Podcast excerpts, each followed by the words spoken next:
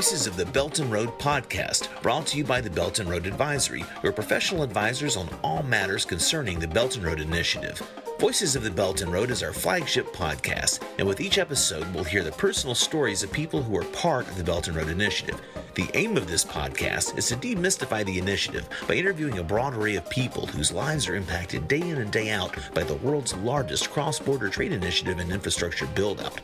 On this podcast, in addition to university researchers, think tank experts, and policymakers, you can also hear from business people, workers, and countless others involved in the Belt and Road. You'll hear people tell their own personal stories in their own languages because at the end of the day, the Belt and Road Initiative is changing people's lives, and we want you to hear it from them.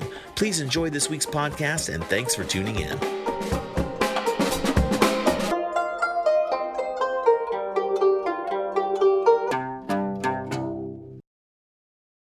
So, Parag, welcome back to the Voices of the Belt and Road podcast. Great to be with you again. Uh, time here. We're really excited to, to have you. You know, I think the last time we spoke, your book hadn't been released, Mm-hmm. uh, but it was apparently mostly written.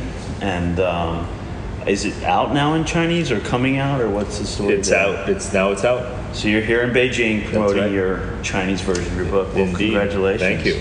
Congratulations. Well, the book is called The Future is Asian. It's an excellent book. I've already read it twice.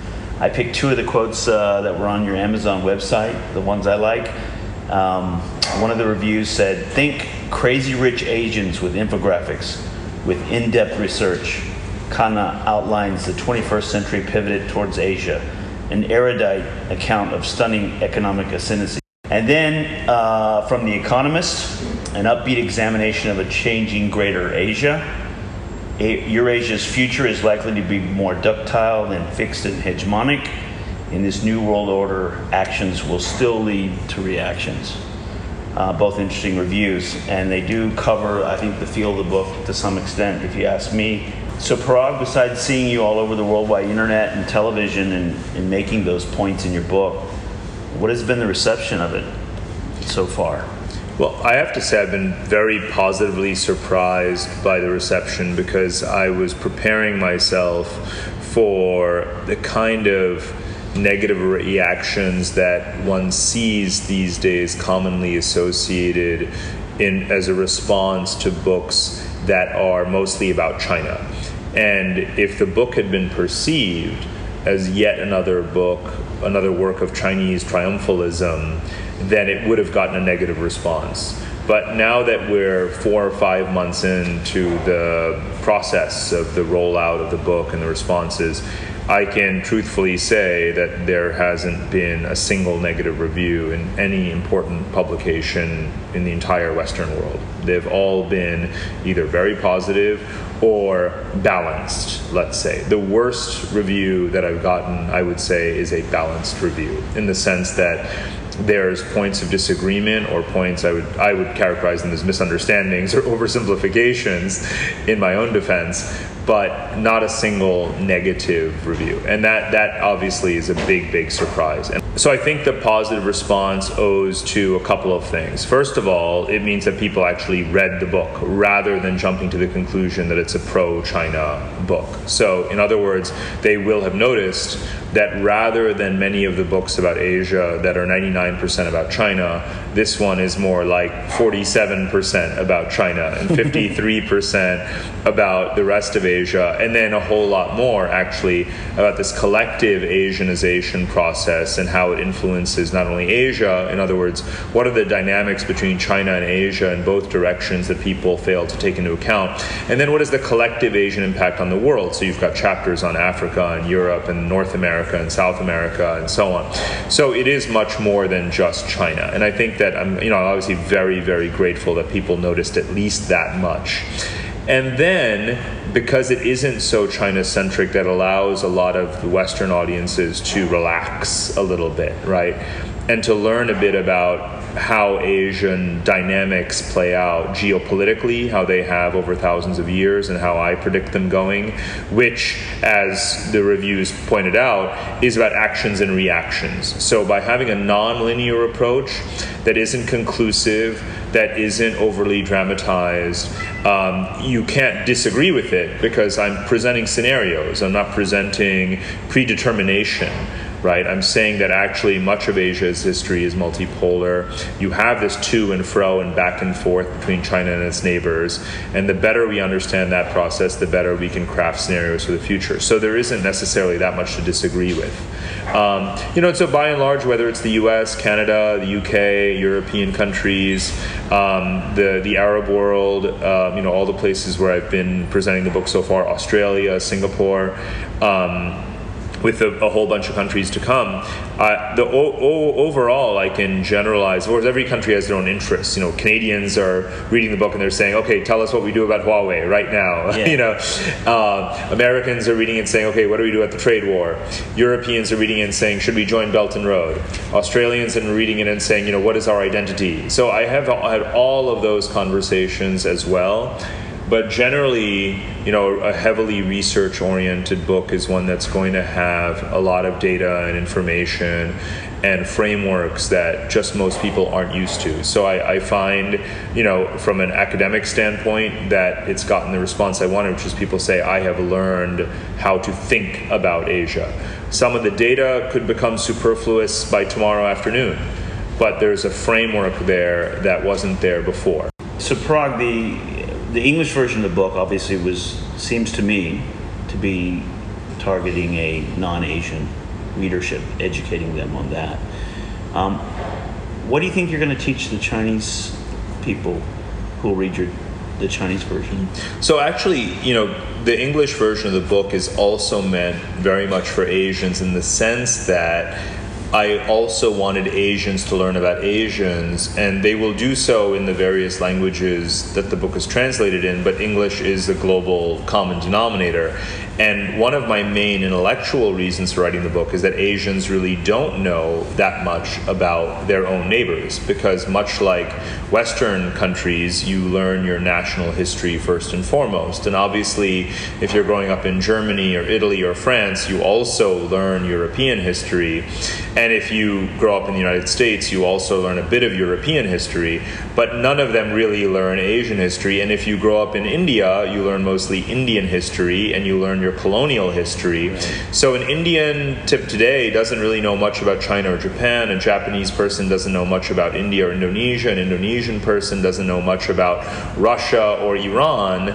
So I actually did write this book as much uh, for Asians as for Westerners so that they could have a kind of one stop shop to get a sense of where their own neighbors are coming from because actually and this is kind of the one of the historical points of departure is that you had 500 years of colonialism in the cold war so in other words you had fragmentation of asia so everyone is familiar with the term silk roads but obviously no human being alive today can remember what it was like when Indians and Chinese and Indonesians and Persians traded more with each other than with their colonial masters or with the United States. So no human being today has a living mem- memory of what that was like, and I wanted to recreate it in a kind of layman's way so that Asians could understand where they were prior to colonialism, the Cold War, and also to document very, very clearly how far they've come in the last 30 years of economic integration in the region and infrastructural integration and diplomatic uh, convergence. I wanted to document all those things because very often what happens is that psychology lags behind reality, right? And one of the most fundamental economic points I make is that Asians today trade a lot more with each other than with the rest of the world and yet they don't necessarily know that much about each other, and yet they've still managed to recreate a lot of that old kind of Silk Road infrastructure. So I wanted to catch psychology up with reality for Asians. Well, now hearing you say that, it makes a lot of sense because when I opened the book, the first chapter presented a retake on history as if it was looked through an Asian lens. And it really uh, for me personally was powerful, and I thought it was actually quite courageous for you to start a book like this. Well, I think you know I did have that introductory chapter that gets the thesis out of the way, you know, and, and starts in the present, so to speak. It, in fact, page one begins with Belt and Road, you know, right. the 2017 summit. So chapter two, though, as you point out, is this long historical, uh, you know, reconstruction of the last 4,000 years of Asian history, and in fact, world history, but from an Asian point of view. So a couple of things about that. First of all, I don't recommend that to anyone. that was the hardest thing I've ever had to do in my life.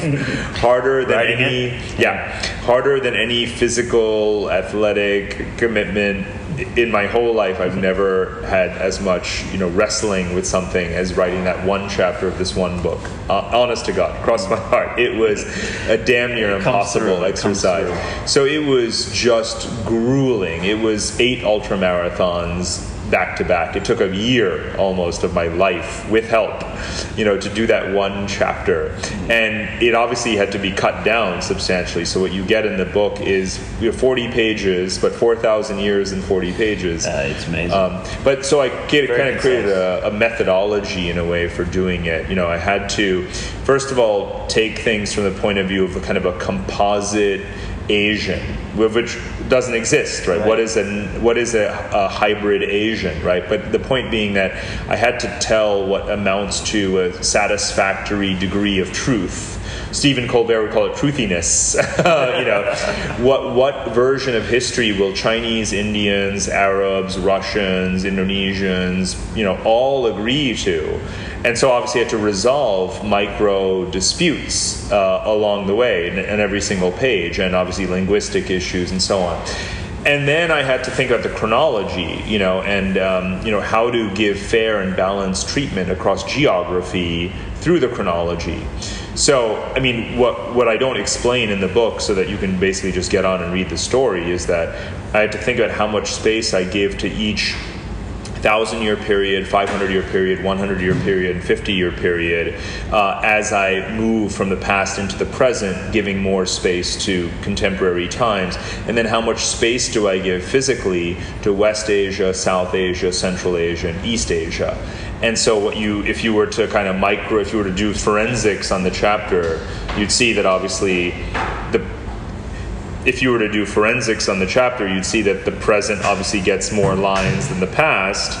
And you'd see, though, that I'm very balanced between China and the Arab world and, and South Asia and the rest of Asia. Well, you know, that's why I said it was a brave thing to do because you could have, you said the reviews were positive on the book, but you could have made uh, many billion enemies. I could have made a lot of enemies. on the one Shockingly, that's one where I think that probably Just getting it wrong the, the happiest review I got, I think, was Kirkus uh, reviews, the industry publication, where they said it's a dazzling distillation of history. And those two words, I mean, it means more to me than any of the blurbs, than any of the reviews, is, is that those two words from Kirkus. Because, and the other thing is also, obviously, I've had now a lot of historians write to me, and then they like the book. And, um, and obviously, any historian of any stature is more a historian than I am. Right. So the most I got in terms of critique was a typo. I mean, Ooh. so that's how much work went into that chapter to make sure that I was anticipating the, the feedback. yeah. As an author myself, it's a, it was a brave thing to do, and you pulled it off. I, I thoroughly enjoyed that chapter and the rest of the book. You know, uh, but I'm also an American, and you know, uh, so reading the book, uh, it was almost to me a lot of it was like preaching to the choir because I spent most of my adult life in Asia, working, uh, studying, living here. But you know, right now, when I look back at my own country, uh, they're demonizing China, and it's kind of this very American thing to do, where you, you know, one guy wears the, the white outfit and the, the white hat, and the the other guy's that bad guy with the black clothes on and the black hat and the spaghetti western type uh, thing, or the I've been reading a lot of uh, actual Russian history and uh, Cold War history to kind of put it in perspective. And, you know, all I can get out of it is that the Chinese are just trying to operate the best and outcompete the U.S. in a system that the U.S. pretty much built. You know, WTO, the rule of law, the, the tech scenario that we have today but the the Russians actually perhaps wanted to actually destroy us. so, mm-hmm. I mean, it was it's a little different. Yeah. You spent some time in Washington D.C. You know a lot Plenty. more about the city yeah. than I do. So, can you too much? You might say shed some light on how that happened so quickly. Well, I think look, the most important thing is to not have to spend our time correcting or overcompensating for a false framing, right? The more important thing is that we understand the world for what it is and how it is, and how it works, and not believe that just because someone has uttered the phrase new Cold War, therefore it is a new Cold War, and now we have to examine to what extent it is or isn't a new Cold War. It's more important to say we live in a multipolar world, there are hierarchies in the system China is a superpower, the United States is a superpower. In many ways, the European Union is a collective superpower. Russia is a great power. India is a great power. You have global multipolarity, but you also have multipolarity in Asia, where China is the most powerful state, but you also have Japan, again, India, Russia, and other countries like Australia and South Korea as great powers. That's the global landscape. So let's begin with that. And it's more important to get that right and that complexity right and the feedback loops among all those actors right than to simply say, well, the most important dynamic in the world today is the US and China. It's a new Cold War, it's a new bipolarity. Who will win? I'm not interested in that because it's wrong. So I don't see why we would use that as a point of departure, right? So in, a, in and of itself. You don't have an election cycle to go through. And no, I know. To get elected, right? and, but neither do you. Yeah, so this, yeah. you know, but what you and I need to do is to educate people. Exactly. And, and again, this is what I found is that by establishing the correct baseline of what the geopolitical structure of the world is and how Russians and Chinese and others view it, that is what our fellow Americans need the most, right? Is yeah. to first get the baseline or get the story right. So, for example, when it comes to Belt and Road, it is inappropriate for someone to have woken up yesterday and say, aha, this is a Chinese hegemonic plot. They need to understand that the reason the Belt and Road exists is because of the collapse of the Soviet Union and the fact that with globalization and internationalization of supply chains, China very quickly became the largest importer of commodities and the largest exporter of finished goods in the world, and it's subject to the Malacca trap, the Straits of Malacca, and sought to diversify its trade corridors and, and import corridors, and over the last 30 years has been doing infrastructure projects in order to create those efficiencies, and Belt and Road is the most recent incarnation incarnation of that process. Therefore, it is much more defensive in its origins than offensive in its origins. If people don't understand that, then how do you expect them them to be competent and and uh, you know rational in talking about Belt and Road. They're not going to be. So I have to explain that as well. So whether you are again, you know, I try to always write in a way where whether I, whether it's an American reading it or a Brit reading it or a Russian or a Chinese, you know, I'm call, I'm I'm getting the facts of how we got to be got got to where we are correct first and foremost. Um, and therefore indeed you know you really can't look whether it's technological or otherwise. Because you know i've been looking at since way before anyone started talking about new cold war i've been looking at how china provides um, you know, diplomatic or financial or military assistance to countries that the U.S. considers a rogue state. You know, uh, you know whether it is Cuba or Venezuela or Sudan, uh, Iran, Syria, and Russia does the same. This is as this is as old a story now as the mid 2000s. This has been going on, James, for 15 years. We have had um, this kind of tension. Obviously, things have escalated, but it isn't purely bipolar.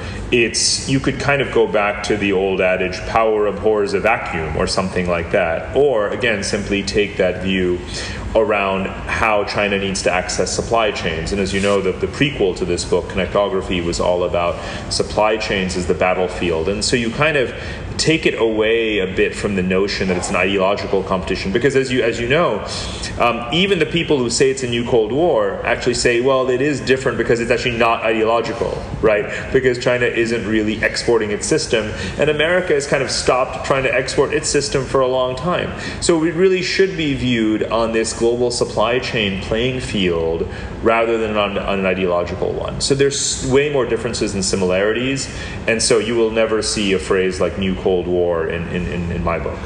So, as you know, uh, Parag, at the end of April this year, they had the Belt and Road Forum again in Beijing, and it was the second one. But from my point of view, it was a real, it was a real coming out party uh, for the Belt and Road, and it's been just over five years at the time of the, the forum, and China was able to announce 130 countries participating, 30 international organizations uh, supporting it, and there, there is a framework.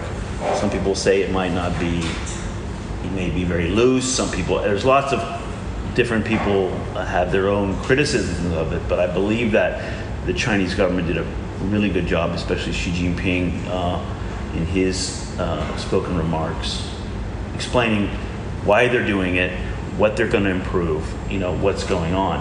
And then just as recently as this week, uh, when Xi Jinping was in Russia, he actually was at a forum, another trade forum, and had to ex- was asked and had to explain uh, even further. And he said, let me quote, the BRI is not China's version of the Marshall Plan at all. The initial idea of the BRI was very simple which is to use the historical memories of dynamic exchanges to energize the world economy.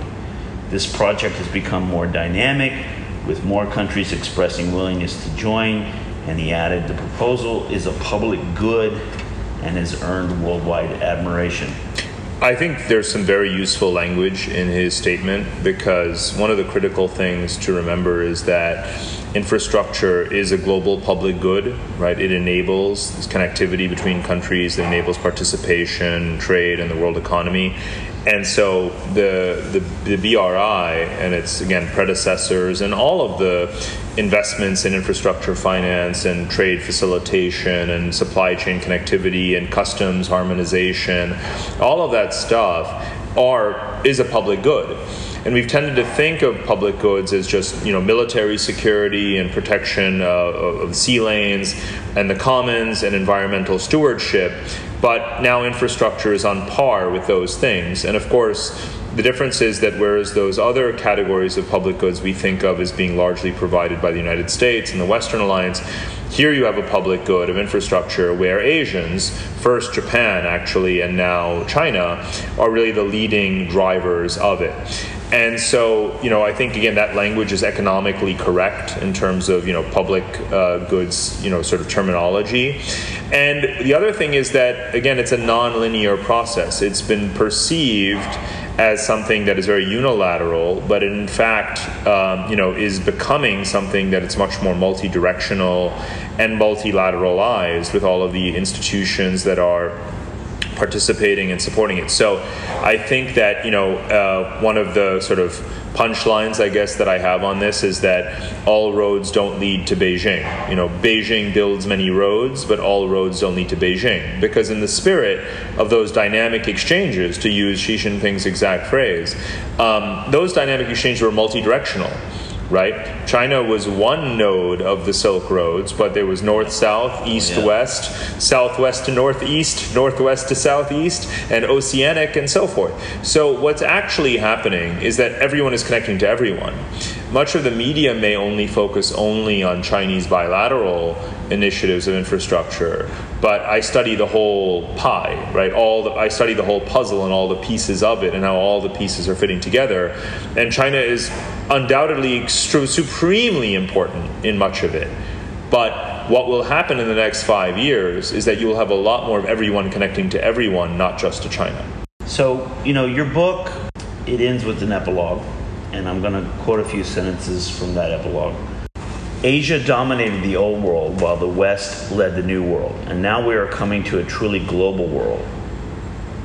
We are only in the early phases of global Asianization, hence, we must continue to explore how the coming decades will transpire. How will Asia manage the current wave of geopolitical, economic, social, and technological transformations? Will mixed capitalism, social conservatism, and technocratic governance remain a magic formula, elevating those societies that have not adopted it yet? How will Western and other powers respond to Asia's rise, and what adjustments will Asians make to those reactions? So, you know, your book is entitled The Future is Asian, but you end with a question pretty much. um, and you you provide an amazing amount of factual research, justification, and, and it's a very compelling book. Um, I'm just curious how you what was your thought process on how you would end this? Uh, Where are you going next with this? You know, it's it suggests an open-endedness, and I wanted to emphasize, you know, from beginning to end, actually, that again, most of global history is multipolar, not unipolar, and that rather than just talk about how the world has to respond to Asia, I wanted to remind everyone, as I do in the historical section, that we live in a European world, a world of historical sovereignty, a world, a world of political sovereignty, uh, which is a great legacy, obviously, of uh, of the colonial system and the Peace of Westphalia and so forth. And we live in an American world as well, of course, in so many ways that relate to geopolitical structure and our economic systems uh, on a global basis. So Asia, in other words words, its rise is a part. Eh, part of its rise is driven by that system that has been the foundation of its growth, and it has to adapt to it. And it obviously is now modifying it in some ways, but not completely. It's not an overhaul. So I wanted to leave open ended how this fusion will take place, really, between East and West, between Asia, Europe, and the United States, and how that process of mutual learning is going to continue and adjustment, and how it isn't really, again, to go back to the point about linearity, it's not a linear picture in any way, shape, or form. And I don't view anything as uh, foreordained. In the same way that China appears to dominate Belt and Road, but in you know historical eras, no one really dominated the Silk Road, right? So we have to kind of look at the dynamic evolution of this system and not write off anyone. You know, Parag, there's so many types of hegemony at play these days, and especially between China and the U.S., whether it's military, technical. You know, you've heard the stories around 5G, AI, uh, trade and supply chain, economic models, where are we going to get our soybeans, just everything, right? Um, and uh, I just read a new book uh, a, which just came out a couple weeks ago called Kissinger on Kissinger and um, it was an interview with Kissinger by some of his uh, longtime staff members. And uh, he said, Everything depends, therefore, on some conception of the future. And he said, two years after he wrote that, um, that this should be the principle that shapes Americans' foreign policy, President Nixon asked him to serve as his national security advisor. I wonder you know, obviously in Singapore you have the legacy of Lee Kuan Yew, uh, amazing uh, visionary. Um, Kissinger's uh, a very old man these days. Who, who do you see out there? Are there any of these kind of leaders like the Churchill, the Lee Kuan Yew's, the, the people that actually made their imprint on history? Are any of those people bumping around today that you can see? Well, we won't know until they've done their work, until yeah. their handiwork is done. And sometimes it takes decades. If you think about the ways in which Nixon is known to have had an intuition about China yeah. and about the way in which a multipolar world should be structured in America was going to prevail in the Cold War, but wasn't necessarily going to do it alone without certain kinds of realignments. That intuition is something that Kissinger gave him a kind of, you know, sort of theoretical, if you will, underpinning for, and hence, you know, the outreach to China and the opening to China um, and so forth. But of course, we didn't necessarily know how that would fully play out. And there were a lot of other intervening variables that came in to play in the 70s and 80s and so forth. So it's only now in retrospect that we can say that it only took one kernel of inspiration or vision to unlock a path that changed the rest of history, you might say, in, in geopolitics. So if you were sitting here today, as we are, and kind of saying, well, what are the what are the visions, you know, that could lead to a different kind of future than, say, a new Cold War, right? Uh, what would those be? And I think ideally, it's a vision that's premised on the kind of novel a recognition of the novel landscape that we're in today, uh, which is namely that we truly live in a multipolar, multi civilizational, multi regional world, and that globalization is a force that is genuinely more powerful than any one empire or any one empire's role in it. So I think it takes a systems view. You know, right now, obviously, all of the great powers are led by leaders who are highly nationalist. Know, who are really focused on their regional and global. Sign of our times right now. Right, it's a sign of our times. Of course, they're doing their jobs technically, but do they have the ability, such as say, in you know FDR, you know, to kind of say we have this unique historical juncture, we have to create, recreate, renew, build from scratch a new kind of international system and diplomatic underpinnings for it Obviously not. We're not hearing any of that at the moment. We hear it in, again in rhetoric, right? You could say that Xi Jinping says that, for example. Um, but the whole point is that just because someone is saying something and they may be saying the right thing, it's the order, as it was the case in building the United Nations, was meant to at least appear to not be premised solely on the leadership of one country right? Hence the Security Council. Did the United States have to create a Security Council and grant permanent member status to other countries? Of course it didn't have to, right? Um, you know, even at the time uh, of the founding of the United Nations, there were already tensions brewing with Russia about the post World War II settlement in Europe.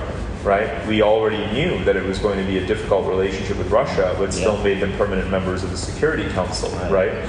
so there isn't that kind of a um, you know situation that we're in right now. Could it evolve in that direction? Yes.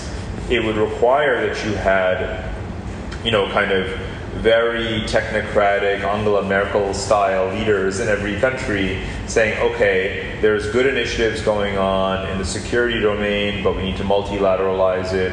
There's good initiatives going on in the infrastructure domain, and we need to multilateralize it most importantly of all, perhaps, there's good ideas in how to tackle climate change, but we need to multilateralize it and have all the key leaders actually singing from that script and implementing that script at the same time.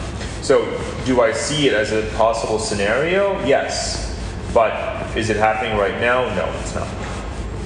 Yeah, you know, since the post World War era, you know, the idea of people not wanting to ever go, you know, have a large war, a world war again, maybe drove some of that, um, those personal efforts. And then as you lose uh, memory of those things, um, people may, that uh, option becomes more, I think, likely, unfortunately. Do you have a, a feeling on that as a father of two children? well, I mean, I've, uh, you know, my thinking is that we tend to be led too much by analogy and not enough by reality, you know, and an analogy gets the better of us very often in terms of thinking about conflict as if it is inevitable because it's happened in certain periodic cycles that relate to rising and declining powers and so forth. Again, the novelty of today's world in terms of this distributed power structure and this totally global multipolarity is a reality. Again, not a reality, not a hypothesis, it's a fact, more powerful than any historical analogy. So the notion that rising and declining powers must fight, you know, really stems from a European view of the world and European history and European patterns. It wasn't a global system then. So it's effectively irrelevant when you're looking at the US and China, which are geographically so dispersed. Now, there can be conflict between the US and China, and it could be a conflict most likely located somewhere in the greater Asian region. But that doesn't mean that it happened because of some inevitable historical dynamic. It happened because there's very specific territorial or political tensions between them and their proxy states. And those tensions can be resolved peacefully or violently, but they don't have to escalate into war. I mean, as you know, I spend a fair bit of time in the book talking about how the analogies and lessons of Western history don't really have much relevance in Asia. You don't have automatic escalation patterns, you don't have rigid alliances, um, and you don't have a certain degree of cultural homogeneity where one power can actually pretend that it can dominate the others for a long period of time. It's been tried, but it's failed, right? And Asia is not the kind of environment where you can have a genuine, long-lasting hegemony. Um, so again, it's very, very different from Europe, and we have to appreciate it on its own terms. Um, you know, so I think again, I'm not painting a rosy scenario. You know, this book and my other books are full of conflict scenarios, and I have no doubt that those some of those conflicts will come to fruition, but not because they were historically, you know, predetermined to do so. Well, in the run up and the, the promotion of the book, you did spend a lot of time in the Western world talking to people. You just came from Europe on your way here to Beijing, and to, you know, I'm I'm playing devil's advocate here in some of these questions, but uh, you know, I've lived the most of my adult life in Asia, but for someone who doesn't have that experience set from America or from Western Europe, what what what are the things that you see when you talk to them that just trip them up? The the the, pre, the preconceived notions, the analogies that just cause them to fall down and not make it to understanding? Is there anything you could call out? I mean, the most obvious one, and this might be generational, but obviously, you know, older people look at Asia through the prism of this idea of, you know, just rigid national rivalries being the primary mode or lens through which to understand the relationship between Asian countries rather than say the, the Silk Road lens, right? And in fact, as the present has proven, the last 30 years have proven, as much as the rivalries persist, and there's very severe geopolitical fault lines. We see it between China and Japan over the Senkakus. We see it over in the South China Sea. We see it on the Indo-Chinese border, right, the Sino-Indian border. There's no question those are there. But why is that the primary lens? Is it because you don't understand the historical modes of interaction between these countries? Um, you know, is it because one doesn't know much about economics? Or one isn't knowledgeable enough about how Asian countries actually deal with each other. So I'm out there to, to kind of correct for that ignorance and say, well, if World War III must happen between these rival nations, please tell me why it hasn't happened yet. Because they've had plenty of skirmishes, they've had plenty of opportunities, right, to fight each other directly and to maybe even claim a decisive victory. So please tell me why it hasn't happened. And that stumps people, right? Because they're much more interested in the negative scenario that hasn't transpired than understand the reality of why it hasn't, mm-hmm. right? And that takes a bit of extra effort. So, you know, it's my job to make that effort and to say, well, you know, part of the reason is because these rivals are also each other's largest investors. And that's obviously not the way the Cold War worked, did it? Right. Yeah. But today is very different. So if you want to understand, you know, how Asia really works, you can't say, oh well, they hate each other.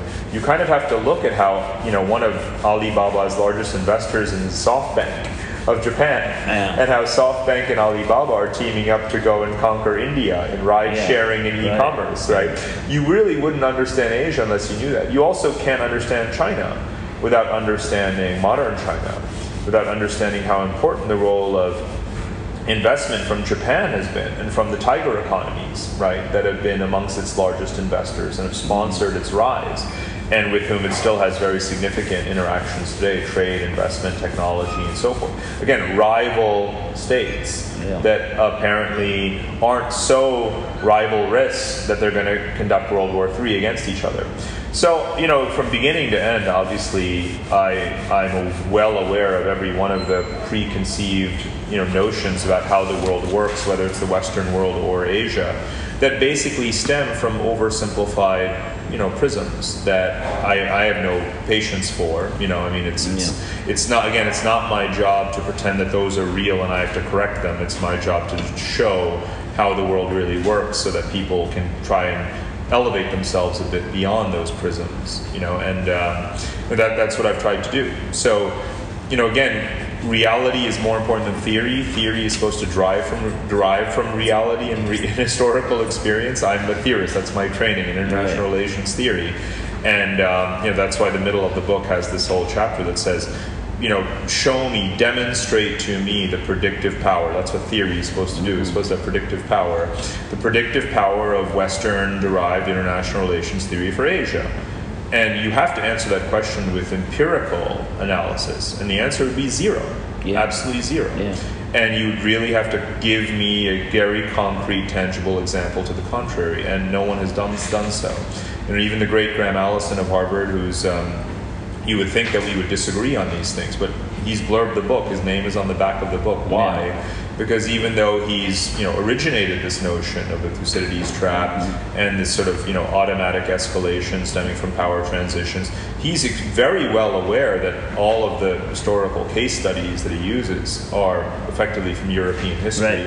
and he's an extremely erudite and, and wide-ranging person who wants people to think in more pluralistic terms about the world. So, you know, even though, you know, he's sort of European in, in orientation and training, and he's obviously written about great power relations, he understands that there is an Asianness to the Chinese story that doesn't make it automatically fit within that historical European paradigm. And well, that's where he and I converge, I, is in appreciating the need for pluralism. Well, Parag, we thank you for making time with us today. I appreciate you being on the, the podcast again. Um, again, I would ask all of our listeners to have a good good look at your book. Uh, my personal favorite is chapter two, which is the, the retelling of world history from an Asian point of view.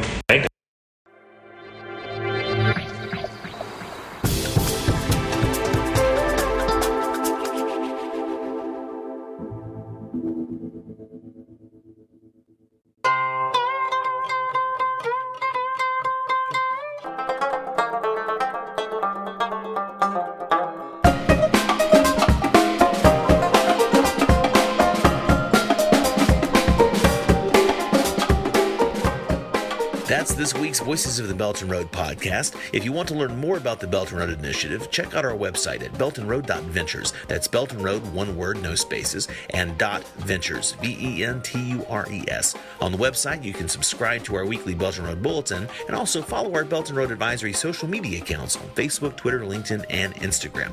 That way, you'll always be up to date on what is happening on the Belt and Road. Thanks for tuning in and see you next week.